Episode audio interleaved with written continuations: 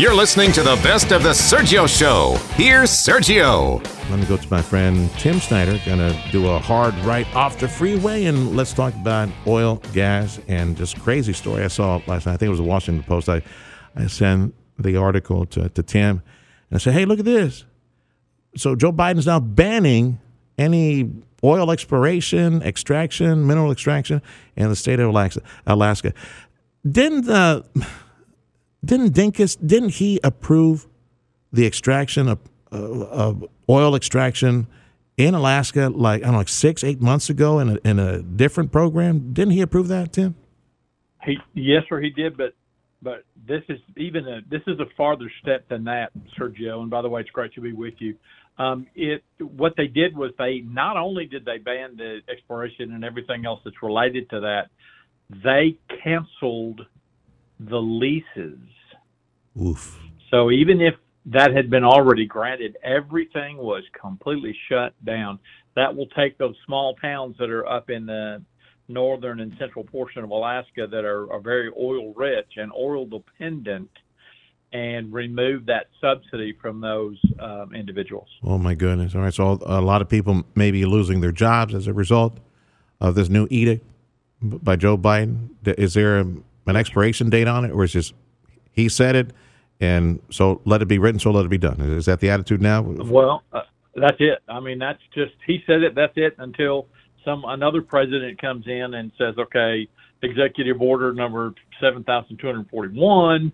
Um, we're rescinding, uh, you know, the the Biden era uh, uh, you know, just ban on any sort of exploration. And unfortunately, this is coming at a time when the Russians and the Saudis have have cut back, have extended their cutbacks on production uh, for crude oil, and are putting a floor under the prices, which means prices aren't going to drop a whole heck of a lot farther than what they've dropped. We've already gone through the the the winter blend switch. We saw prices drop a little bit, but we're covering that back up real quick and just increase prices uh, at the pump and and across the country in crude oil. Okay, so months back he said yes. Now he said no. Plus, pulled all the other leases. What happened? Who got to him in between, or you know, who's who's pulling the strings on this? What what happened? Sierra Club. Okay, um, the, the, and Sierra Club was mentioned in the article when they when the uh, this was posted. So uh, Sierra Club's involved in this. Sierra Club was also involved in the the, the Gulf of Mexico uh, ban that uh, went into effect a couple of weeks ago uh, on uh, further expansion and, of course, more restrictions on uh, production.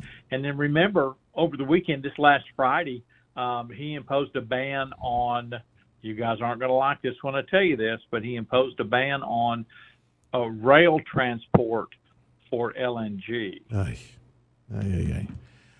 Well, it's a good thing. As far as I know, the LNG, the the minerals that come to us will be liquefied. It comes to us via pipeline down from Corpus, right? Down from Corpus down to us and we got other pipeline coming down to us to the Rio Grande Valley from from Eagle Ford.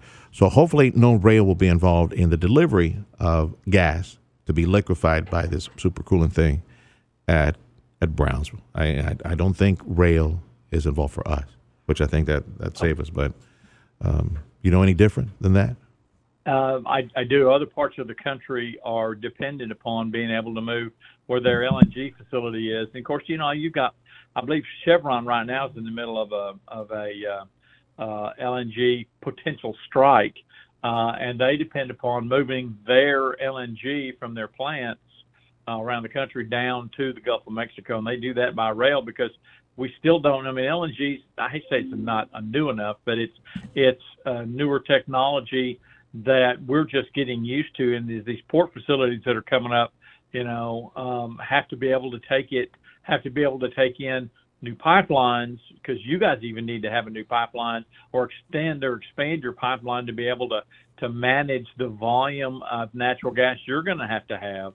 So, um, you know, the, um, this is just a big jumbled mess. It, if it's got if it's got fossil fuel mm-hmm. uh, yeah, roots, then the Biden administration is going after it. And and once again, unfortunately, this climate change discussion, uh, Sergio, that we're that we're basically having here um, you know, it, it's been thrown out the window by several people. There was a, a professor uh, by the name of Patrick Brown, who out of Johns Hopkins University, who with a, a group of uh, eight other uh, scientists published a paper about the uh, how bad the wildfires were, and basically what they did in order to get their paper published, they changed their findings to make it look as if um, the the uh, fossil fuels had or climate change had uh-huh. created uh, a more serious condition that caused the fire the uh, wildfires when everybody knows and they the he the professor came out and said you know we knew that 80% of wildfires come from human beings whether it's accidental or on purpose you know this 80% that we published in the paper we kind of changed the metrics just a little bit um, it's actually 80% of the 20%. So that's not even 20% of what we're dealing with. So it's a shame. Where does all this hate come from, Tim? I, I don't think you and I have talked, I've asked you about that. Tim Snyder, by the way, Tim Snyder, MatadorEconomics.com. This hate for anything fossil fuel, uh, and I know it's decades old. What is, where's it birthed from? Where does it come from? This lunacy, you know, petrol, all this fuel. This is the lifeblood of the American economy, of the world economy. To deny it is to deny jobs and prosperity, to keep people poor and, and, and suffering and dying in places like Africa and, and, and the Americas. Where does all this hate come from? Because we know that global human uh, in, initiated or human the human contribution to global warming or whatever the hell they want to call it these days, it's it's not real. It, it's it's just a game, but so many people fall for it. Where does initially all this hate come from? Wait, do you remember the old saying, everybody complains about the weather, but nobody does a thing about it? Yeah. yeah. That is where this is, this thing got its genesis. And I, I, I've told this story several times. Back in the early, early 2000s, I attended a meeting in Golden, Colorado, at the, at the National Renewable Energy Laboratory, yeah. where the Undersecretary of Energy was in there talking about – um, you know renewables and and what they have to do to fossil fuels to make renewables look uh, more affordable. And that she told us that you know you need to see gasoline between seven to nine dollars and diesel between eleven to fifteen dollars a gallon. Um, and we need to make sure people understand that if they use the fossil fuels, they are hurting not just the economy, but the the the environment. Yeah, the planet is what they said back those days. It's a, uh, it's a false that, religion. That's, the, that's, the, genesis. Yeah, yes, it's it's a religion. It's a false religion, and uh, it, it, saddens me to see how the leftist media carries the water for for promoting all this ignorance and, and all this propaganda, and, and destroying e- economies and and opportunities and jobs for, for so many people. Let me ask you about ERCOT, brother, because ERCOT last night. Um, send out another uh, another. Hey, you guys need to cut back on electricity. You know, we, we have a potential shortage, all that stuff. And you and I texting to each other. You had mentioned that there's an easy solution for this. I, I just want to give you some airtime to explain. Absolutely. The easy solution is increase your production to make sure that we have enough and anticipate the stinking heat wave. Yeah. You can go to Weather Channel. You can go to AccuWeather if, if you if you want to beat yourself about the head and body and they'll tell you uh, we're going to be at above 100 degrees for the next 15 days. Okay, fine. Then make sure that we have the electricity planned and, and generated and in storage so we so we can increase the power. You know, I fear that what we're dealing with here once again is fear mongering, uh, and ERCOT is pushing as hard as they can push to create this scenario that you know once again chicken little the sky is falling and you know we've we've gotten how many warnings all summer long, yeah. and not one of yeah. them came true. I don't want them to come true. Yeah. But I also want you know common sense to take place here. This is not a this is not a difficult uh, scenario. This is an easy fix.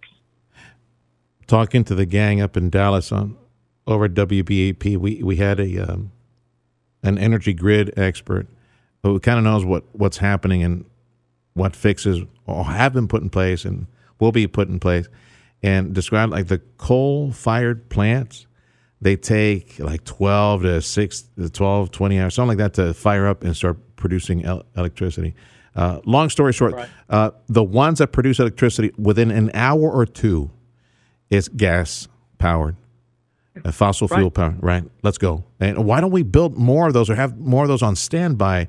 Because I know some of these units are being taxed and they're working super hard to provide the electricity. Well, we just need a few more uh, as far as backups. I think that's an easy solution. And, and I didn't hear lawmakers in Texas say, okay, we're going to you know, co- cooperate or co-venture with some energy. We're going to have some of these latent uh, gas-powered gas storage and gas-powered plants out there ready to fire up in a deep freeze, ready to fire up in in a sizzling situation with weather where we need more AC power.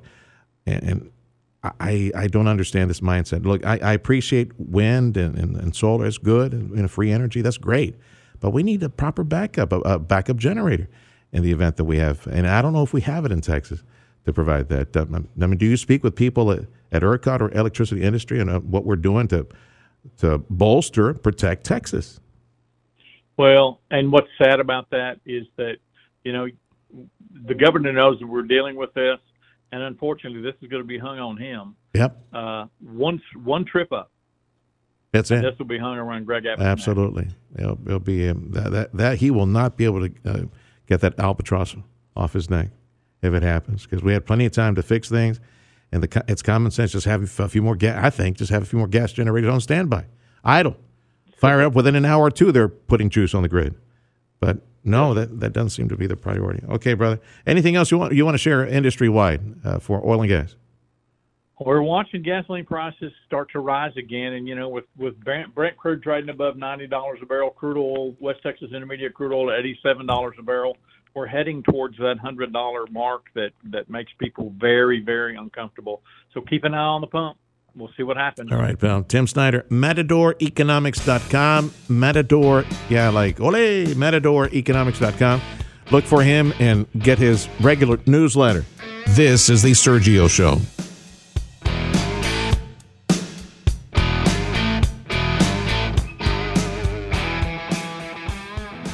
You're always on the go. Obviously, pretty busy. busy with work. picking up my kids from school. From work to kids to running errands, your entire day is a hands on, never ending frenzy of activity. Luckily, getting the news is now voice activated. Just say, Alexa, play 710 KURV. I like to know what's going on in my world. I gotta know what's going on in my city. Putting the smart in your smart speaker. I'm getting my news from you and my information. For the latest news and to find out what's happening in rich, clear audio, just say, Alexa, play 710 KURV.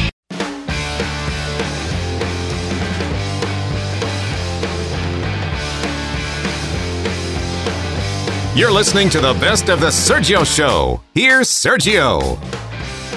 You're looking for a job, you're looking to change jobs, about to interview, beware of the coffee cup test. This is new to me. Martha Reynolds is an expert when it comes to recruitment.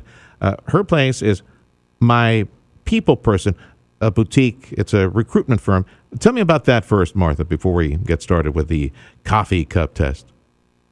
Sure, absolutely. I uh, basically my people person is a recruiting firm working with small businesses and lower middle market companies, predominantly in the Dallas Fort Worth and Texas area.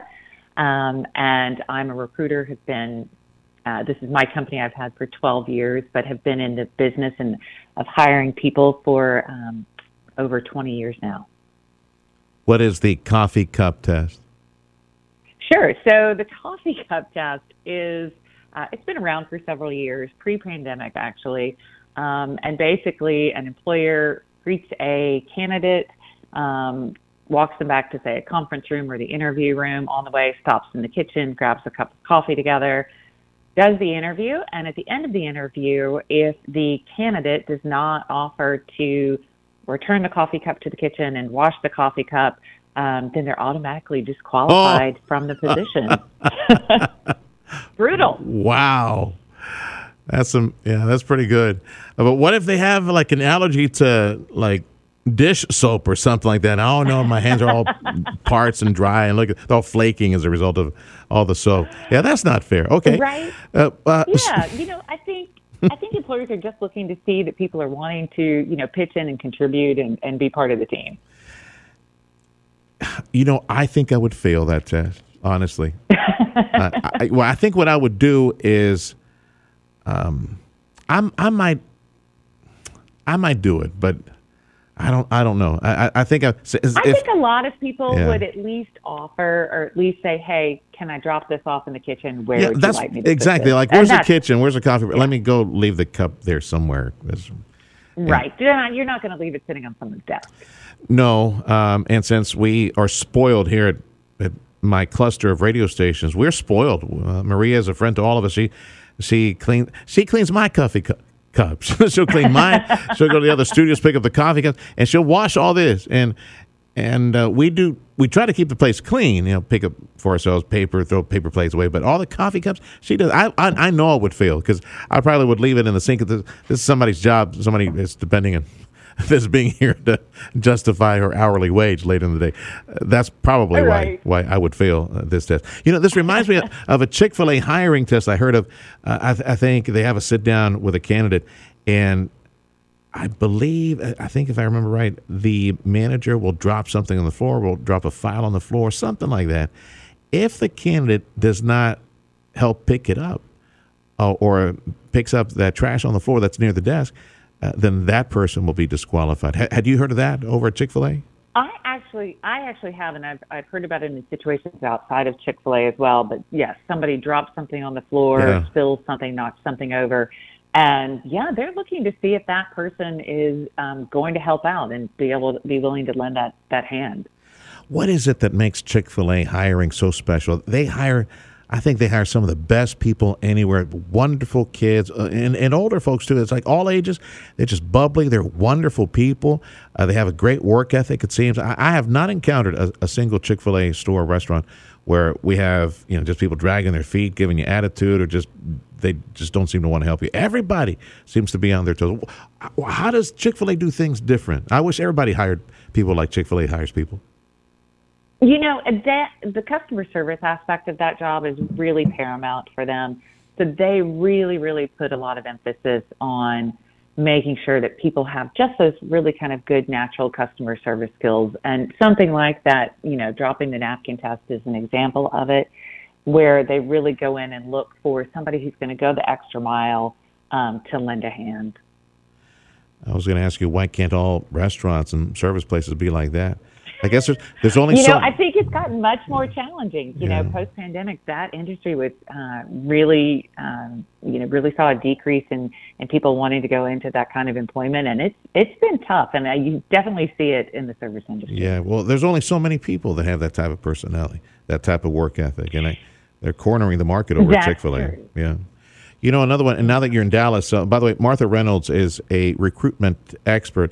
We're talking about the, test that some recruits, you're looking for a new job, you might be exposed to it. So you, a test, you won't even know that you're being tested, and the manager looking to see how you react or what you do uh, in, in order to bring you, possibly bring you aboard as a, a team member. Uh, you, you being in Dallas, uh, Martha, H E Butt, H E B, is another Uh-huh. company that does an awesome job in hiring people. At least I can tell you here in South Texas, and my experience is up in, in Central Texas, up in San Antonio.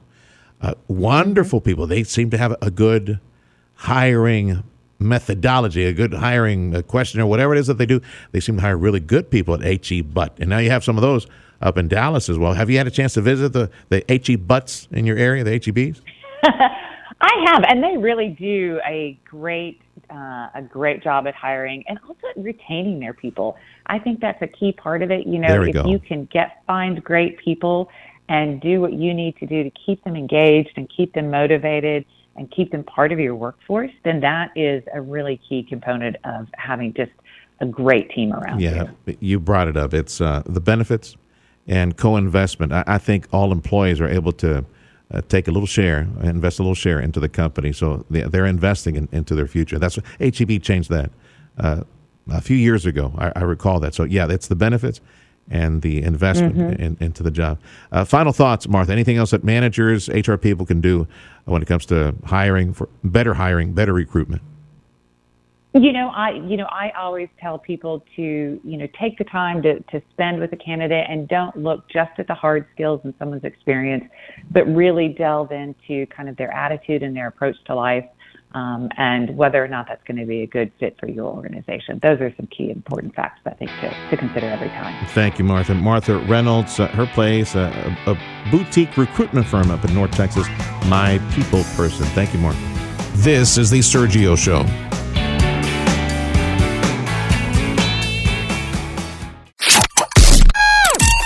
Your day with news and interviews important to you with the Valley's Morning News. Weekday mornings starting at 6. Sergio Sanchez and Tim Sullivan bring you the latest headlines and hourly discussions with AccuWeather to get you ready for your day and special guest interviews on topics that affect you and your family. Good morning. Good morning, gentlemen. Yeah, good morning, guys. We'll let you know enjoy the show. It's what you need to start your day. The Valley's Morning News with Sergio Sanchez and Tim Sullivan. Weekday morning starting at 6 on News Talk 710 KURV.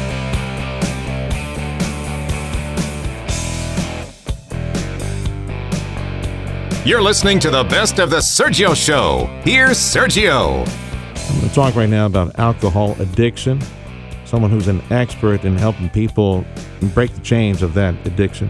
Former addict Irvin Lee now leads a faith based recovery program called From Beer to the Bible. Irvin, welcome to the program. Interesting name to your ministry.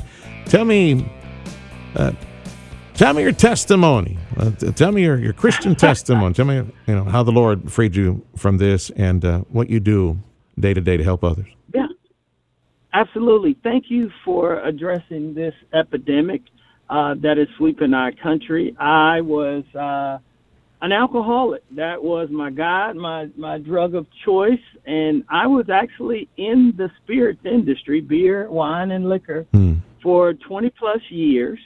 Uh, I did everything you could do with alcohol. I sold it, I marketed it, I distributed it, and I was also addicted to it.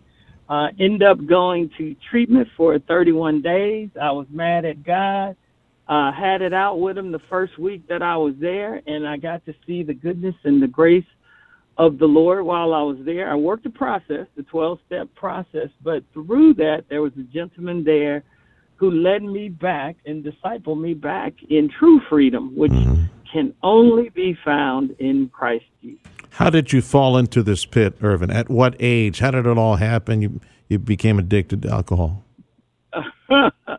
Man, I hate to say it, but I it was between the ages of 40 to about 45 Really? when I began my yeah, my descent. I'm going to tell you what happened. I was good until I got a little bit of money. I got mm-hmm. time and I had no God. And those three variables in the equation will drive you into sin, shame, and I hung around with people who had those three things, and man, we just led a life of foolishness, sin, and debauchery until I just couldn't take it anymore. You were a, you know, as is referred to, a social drinker prior to age 40 Yeah. when you fell into that pit, right? So uh, you said you met the wrong people, and there you go. That's when it went full throttle, and you became addicted. Yeah. That's, that's, interesting how you were not addicted to alcohol prior to that. So I, I would guess, what, you didn't have a predisposition to be addicted? You just made some bad choices after age 40?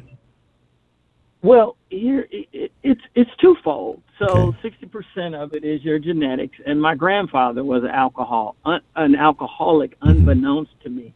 So I, around about thirty five, I started to notice like my hangovers were worse, and that when I went out, most people would be on their first drink. I'm on like three or four, and then I noticed a propensity to binge drink, but I could always recover and keep it together, right?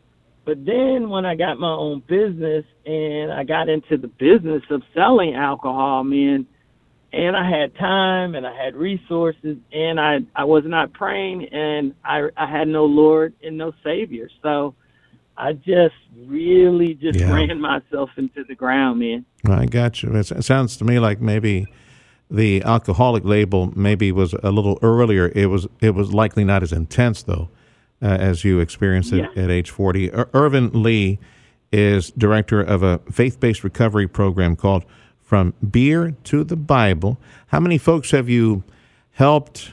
Uh, help save, uh, help um, dry up through all these years of, of ministry. Would you say? Ah, thank you. That's a wonderful question. So we've been around since six of seventeen.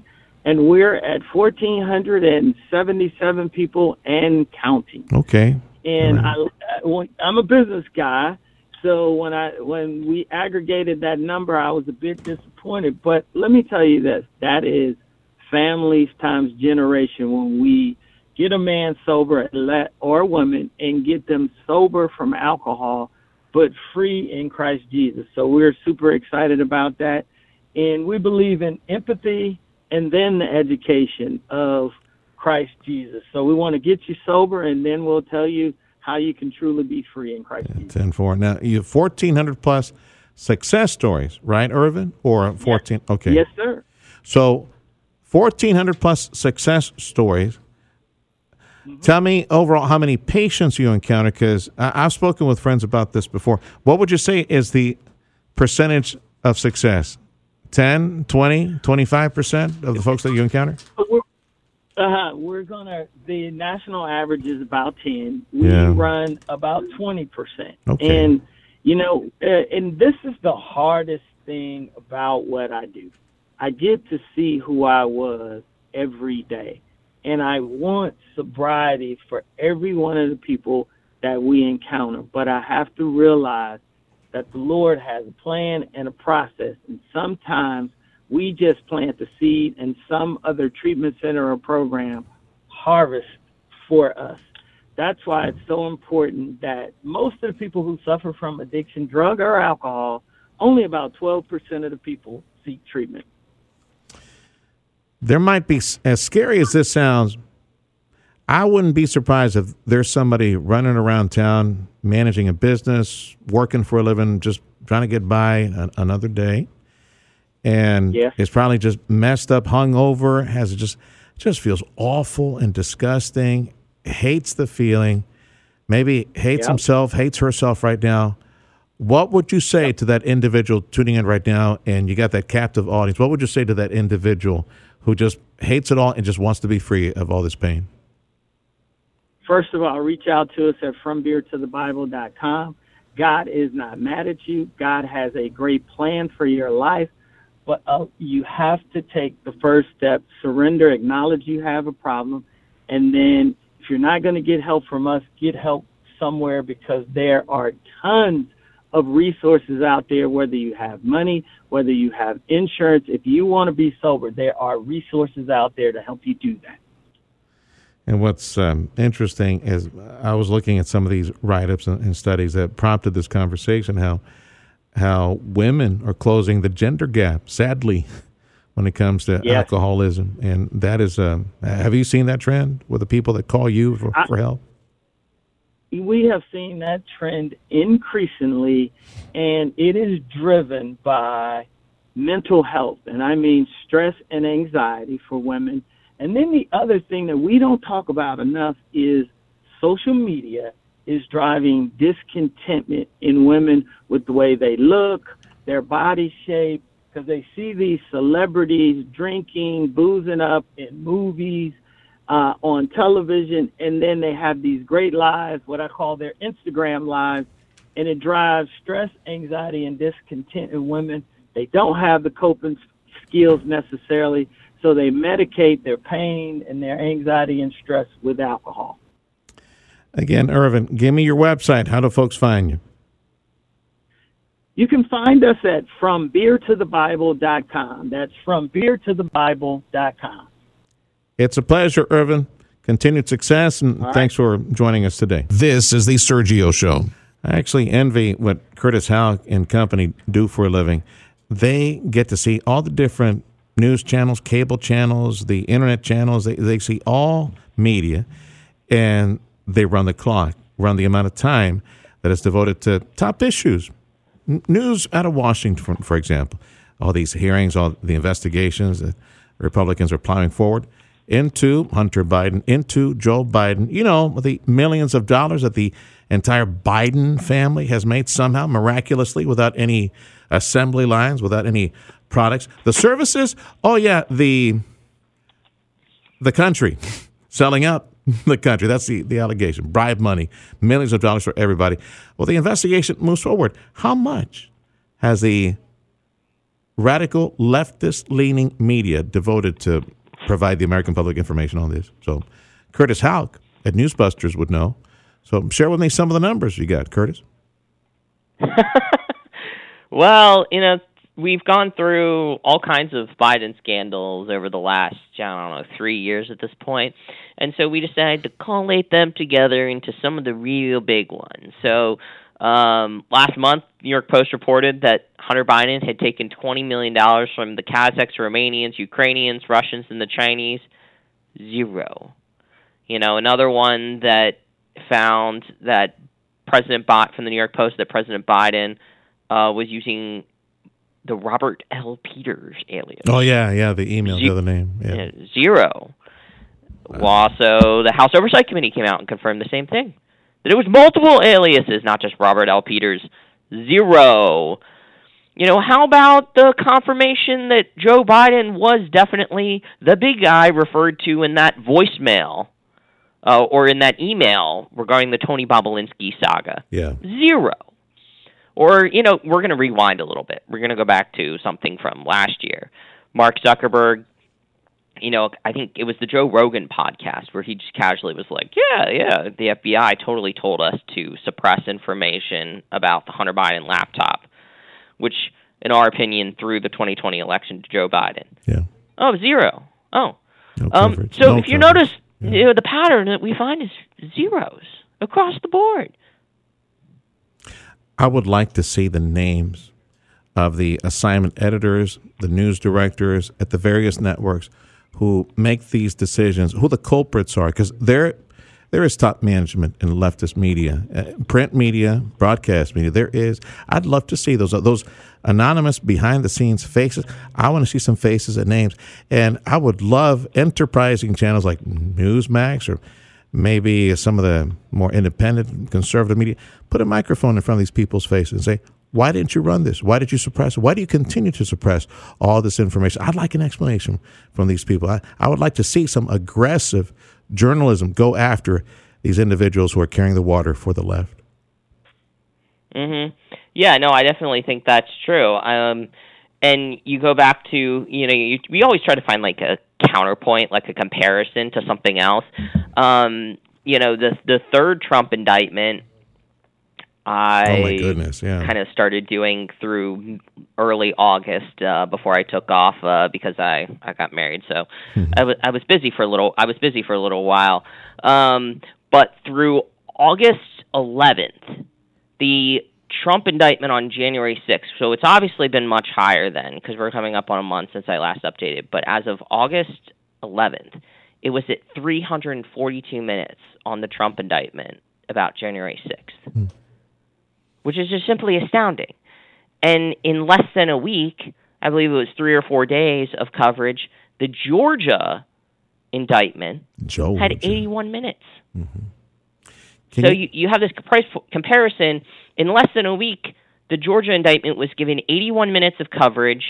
In just a few weeks, the January 6th indictment for Trump was at 342 minutes.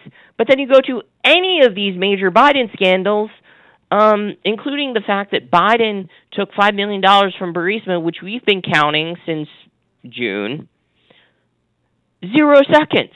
Or the LLCs, how the Biden family had their foreign payments tied up in nearly two dozen LLCs with nearly a dozen Biden family members.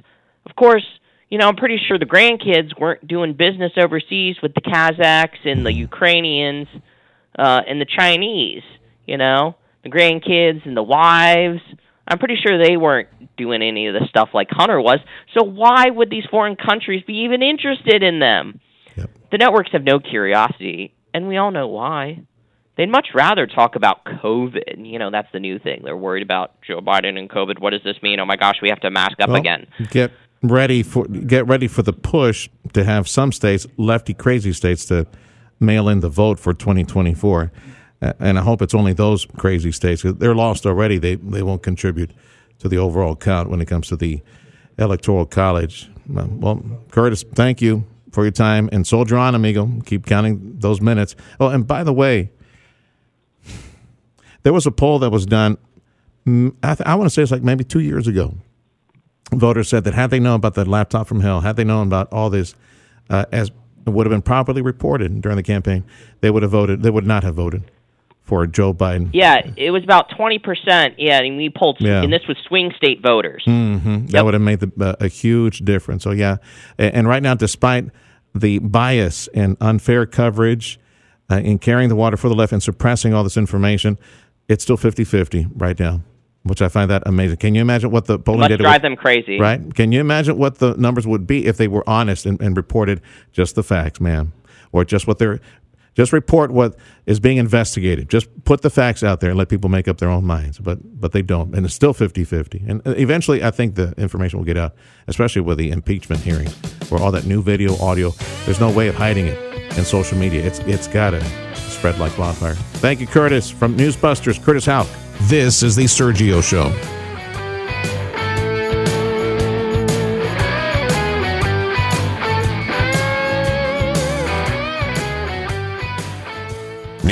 710 KURV. When news breaks, we break in. Break in. Breaking news. Stay alert and listen to the weather forecast. We need to be aware and alert to what's going on. Breaking news means it's happening now, and we mean now. Breaking news underway right now. Breaking news on News Talk 710 KURV means we're bringing you the news as it happens. We have an active shooter, multiple gunshot In this particular instance, we are in receipt of information. When news breaks, we'll break in. Count on News Talk 710 KURV and KURV.com.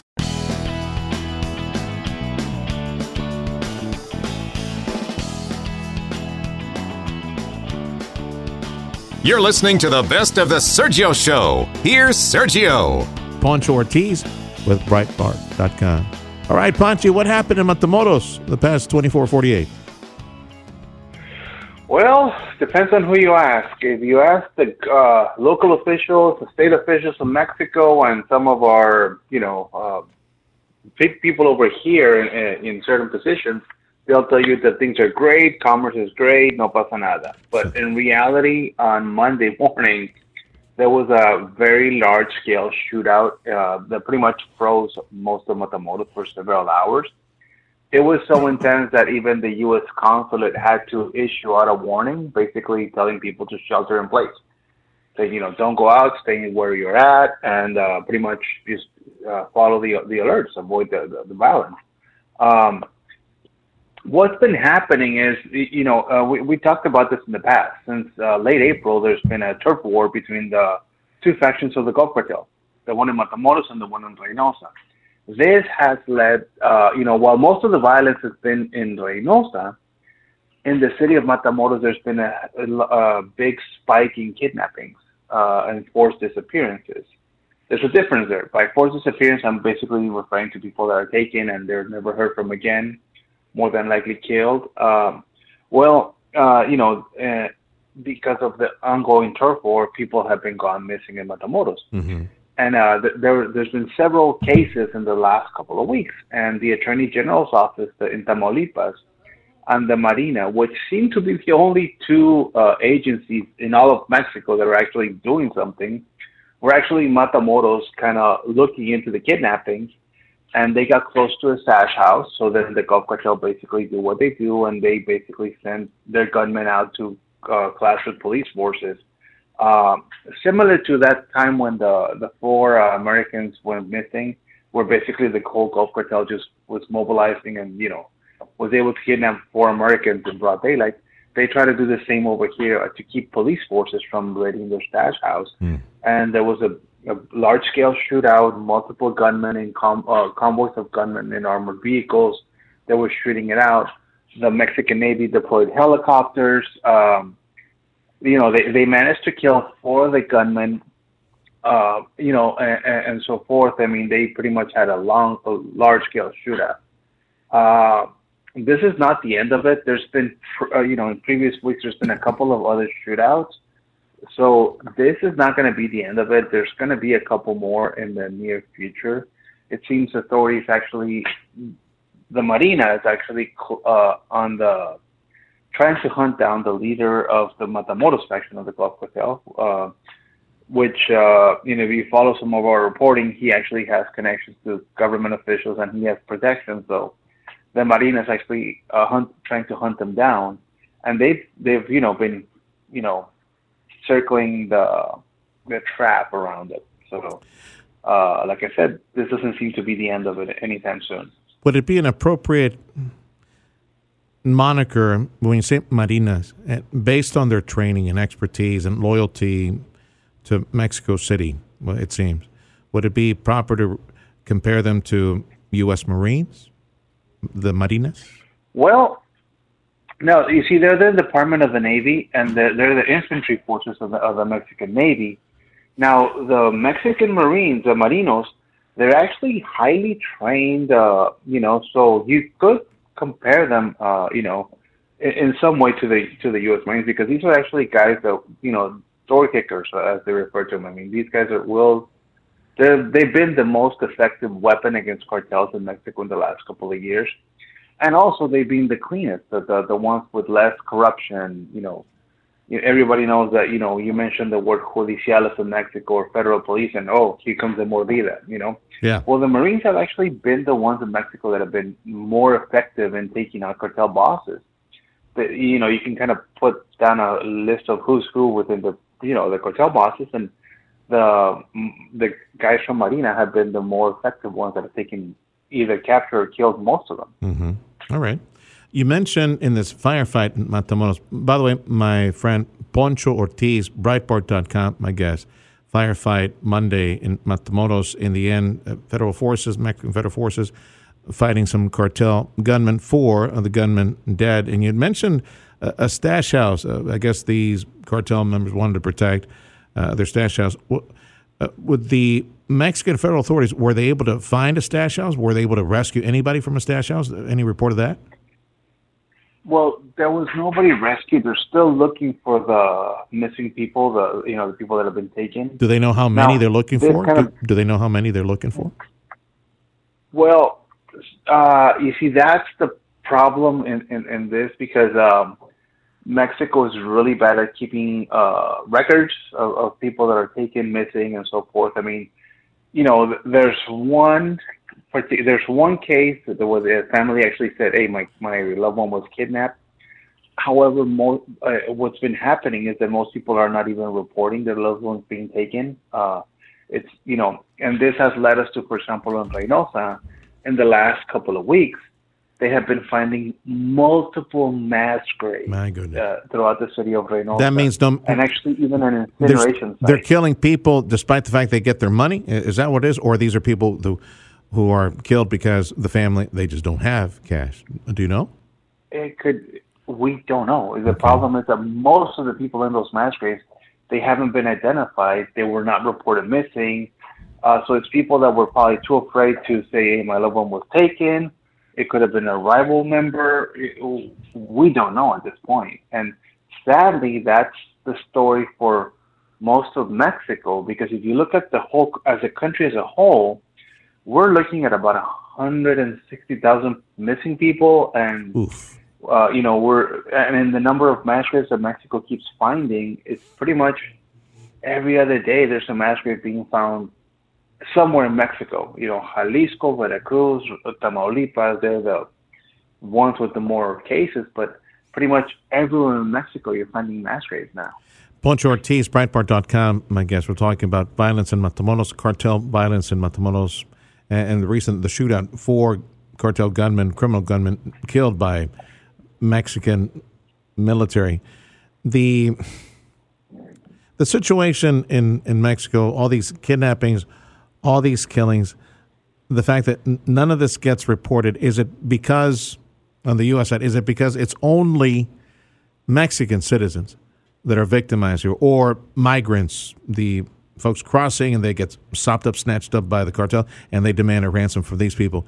Because I would imagine if they, if we had more Americans, even Mexican Americans who were taken into custody, everybody would be crying murder on this side of the river. And then what happened with these folks who went for that medical stuff, that voluntary medical stuff, cosmetic medical stuff in Matamoros, that would lead to national headlines. Or are there some Mexican Americans that are in custody over there and, and they just disappear into the ether?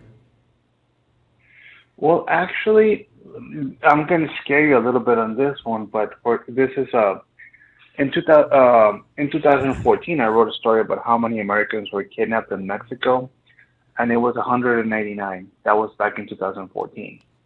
So that just gives you an idea of uh, how much of that ha- stuff happens and it doesn't get reported. I mean, it's uh, What? Because they're Uh, of they're Mexican ascent. Their their family are from Mexico, or they, they have Spanish surnames, and nobody gives a damn about these people, or what? Possibly. I mean, it, it could be kidnapping for ransom, uh, people that were somehow involved. It could be, you know, innocent people that were at the wrong place at the at the uh, at the wrong time. I mean, uh, you know, um, at the time, going back to this article that I wrote back then, it's you know about 50% of the kidnappings of U.S. citizens in Mexico, it's for ransom, and the other ones it's other motives.